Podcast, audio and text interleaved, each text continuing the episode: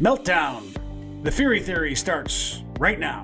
The Fury Theory Podcast, brought to you by EFB Advocacy. I'm joined by Michelle Lieber. Michelle is the president of Blue Point DC, and she is a master strategist on how to navigate the worlds between corporate America and Washington, D.C. We're great to have her from her remote location. We are doing this remote interview, practicing extreme social distancing, which I think is fantastic. Michelle, you worked for GMAC during the 2008 financial crisis, so you have some great experience when talking about corporate meltdowns. What did you learn during that process, and how does what we are seeing now differ from then? Thanks, John, and thanks for having me on this podcast today. I think it's a great opportunity to get people to understand where we are, what we've seen, and where we're going. From my perspective, this is very different than the financial crisis in 08. Although I don't want to denigrate the financial crisis, there were a lot of people that lost their homes, but it was an underlying credit crisis. What we're seeing today is completely different. What we're seeing today is a global pandemic. For government to be able to solve this, we first have to understand the problem. We have to understand the health crisis that we're dealing with. People are dying. People are getting sick all over the world. And that, in turn, is leading to record levels of unemployment. I think I saw today that 6.64 people filed for unemployment. We are not even at the bottom yet. We're also seeing our 401ks that we watch pretty regularly going down. We're seeing the stock market having a significant roller coaster. And frankly, I have to say, the regulators, the legislators are all pulling together from safe distances, and they're working remotely to try and figure out how to stem this crisis. What we're seeing that's a little bit different is the regulators have tools available. Obviously, the Congress can appropriate money, but we don't know how much it's going to take because we haven't even seen the end. So it's kind of like everybody's putting their finger in the dike and other crises are popping up along the way. Michelle, I've seen some meltdowns in my time in Washington. I worked for the Republican leadership, and when 9/11 hit, I was on MSNBC at the exact moment when the first TARP vote went down. I remember it well. Yeah, that was unbelievable. But, to your point, COVID-19 is a completely different kettle of fish. It's the slow-moving crisis. It's the fact that it's a global crisis. It's hitting everybody everywhere. As you pointed out, unemployment is going to be shooting through the roof. We're not sure if this is going to be temporary or if this is going to be more permanent. What are you advising your clients right now?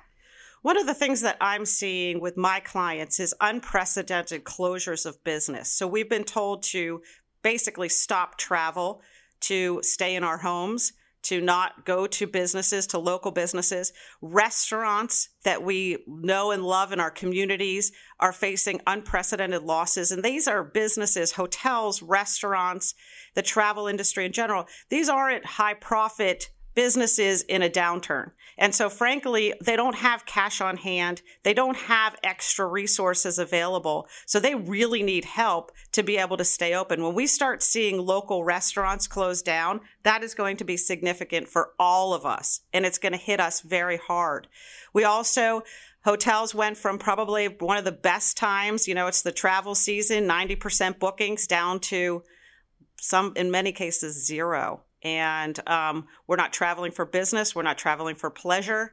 And so I think that we are going to have to really work hard to make sure that we are able to articulate what the level of distress is to members of Congress, to staff, because government is going to have to be able to fix this, and also the health crisis that is happening at the exact same time. I remember when I was working for Bob Michael in the early 1990s, and the invasion of Iraq happened. Saddam Hussein invaded Kuwait. You could see the storm clouds happen. You could people were getting ready for it. I mean, there was a long pause, but eventually George H.W. Bush assembled a global group to attack Saddam Hussein and expel him from Kuwait. Everyone kind of knew it was coming. The thing about this pandemic, nobody knew it was coming. I mean, we all kind of knew it in a theory that it was possible, but how quickly it happened. I mean, we were talking here 3 weeks ago, and it was, we were expecting a pretty good time. And to your point, I have some very good friends who own restaurants, and I've done the best I could to help them by going to the restaurants. But it's really, really tragic. Were your clients surprised by this as much as I was? Absolutely. Across the board, people were surprised by the level of business shutdown, business closure. I've never heard of social distancing, nor have my clients. And frankly, they are dealing with it now. They're trying to also be a part of the solution. So in addition to losing their significant amount of their business and their capital, they're also trying to say, okay, what can we do to work together? I have clients who are trying to help get small businesses in the door to the SBA Treasury program and help them navigate the process, because that is going to be a very difficult process to navigate. And frankly, banks are concerned about the risk, while the regulators are being incredibly helpful and utilizing the tools they have available. There's a lot of risk to doing things with customers you don't know and have never had an experience with, to really changing your business model, and to see whether or not the government guarantee is actually even going to be there at the end of all of this, because we don't know when the end is going to happen. You know, it's interesting you say that. We have clients at EFB that are really, really worried about their clients, and those are small businesses, and you know they're going to bat for these small businesses, because small business is kind of the backbone of America, and they help fund or help. They're clients to a lot of our clients. So it's a really amazing time to see big business trying to go to bat for small business. And to your point, you know, the banks don't know, you know, who's credit worthy and who's not. And there's this demand really to mitigate this as quickly as possible. You know, talking about the politics of this, Michelle, after 9/11, you know, when I worked for the speaker, there was a great coming together, Republicans, Democrats. Even for a period of about 6 months, there was this great period of bipartisanship. You don't really see that here as much as you did back then. It kind of reminds me a little bit of the financial crisis. And then one of the things about the TARP going down, I mean, Republicans voted against their own president. How do you see this? Yeah, I mean, I think social distancing happens there as well. So I heard the speaker talking about how even when they were doing a bill signing for the $2.2 trillion bill they recently signed, they had to stand 6 feet apart. There's no remote voting in the Senate. So that's going to be a real challenge. And I frankly don't believe that $2.2 trillion is going to solve this crisis. So they're going to have to come together.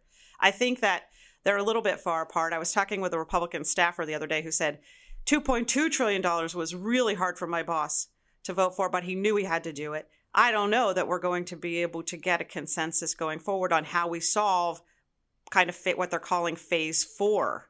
And so I think that everybody has their list of priorities. They're hearing from all of their constituents. There are folks in the gig economy who've never, ever had to file for unemployment, who are in record numbers filing for unemployment. And so I think that as we go forward, there's going to have to be some level of a meeting of the minds, because everybody wants to solve problems, but I do agree it's a very polarizing, very partisan time, and fundamentally, the perspective is very different, because we can't sit down in a room together and hash these things out. It's really interesting you point that out. You know, Mitch McConnell has been putting the brakes on Stimulus 4. I think that's natural for him, because he's always worried about lots of money going out the door. You know, money's no object, apparently. Apparently, money doesn't matter anymore, but it does matter a little bit. And to your point about the Federal Reserve, they're being very, very aggressive in trying to get as much capital in the economy as possible, aren't they? They are. Treasury, too. Treasury has been really solving for a lot of the problems. The White House, there are staff at the White House right now in the NEC that are working day and night to try and figure out how to bring everybody together. SBA doesn't have the facilities or the mechanism in place to handle this level of requests that they're going to have for small business lending. And so they've really kind of come up with a different solution. I'm told that they've hired Amazon Web Services to back up their systems, because they know they don't have the capabilities. Treasury's working hard to come up with a program that's workable.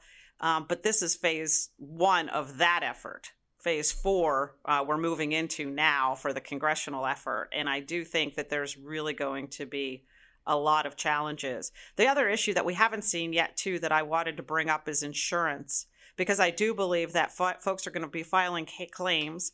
I understand that there's really no definition in the law of pandemic that I've been able to find They did define COVID-19 in this last package, the CARES Act. But I'm concerned that insurers are not going to really have the impetus to be able to handle all the claims that are coming in or the wherewithal to do so.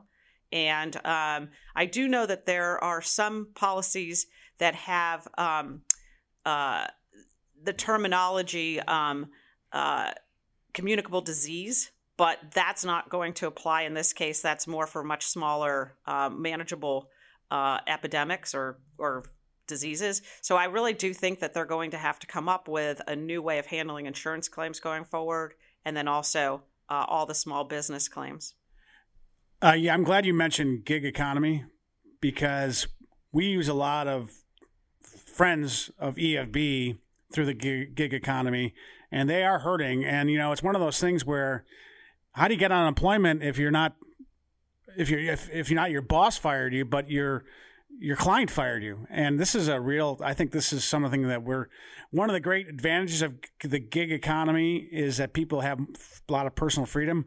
One of the disadvantages is they don't have a lot of security and stability. And I think that's something that the government's got to really understand. Yeah. And for the first time in this bill, they actually allow for self-employed and part-time workers to be able to file for unemployment. So that'll be interesting to see how that plays out longer term.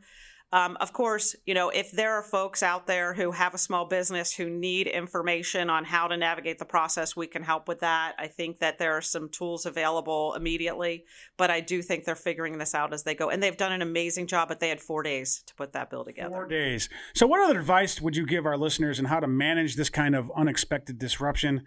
And how do you move beyond justifiable fear to advocate for meaningful and helpful solutions? Unfortunately, we're learning as we go. But I do think that we can take some critical lessons from this. I think our society is going to be a lot different going forward. I hope that we repair, we move on, and we take the good, but we put some things in place. We've never seen this level of distress.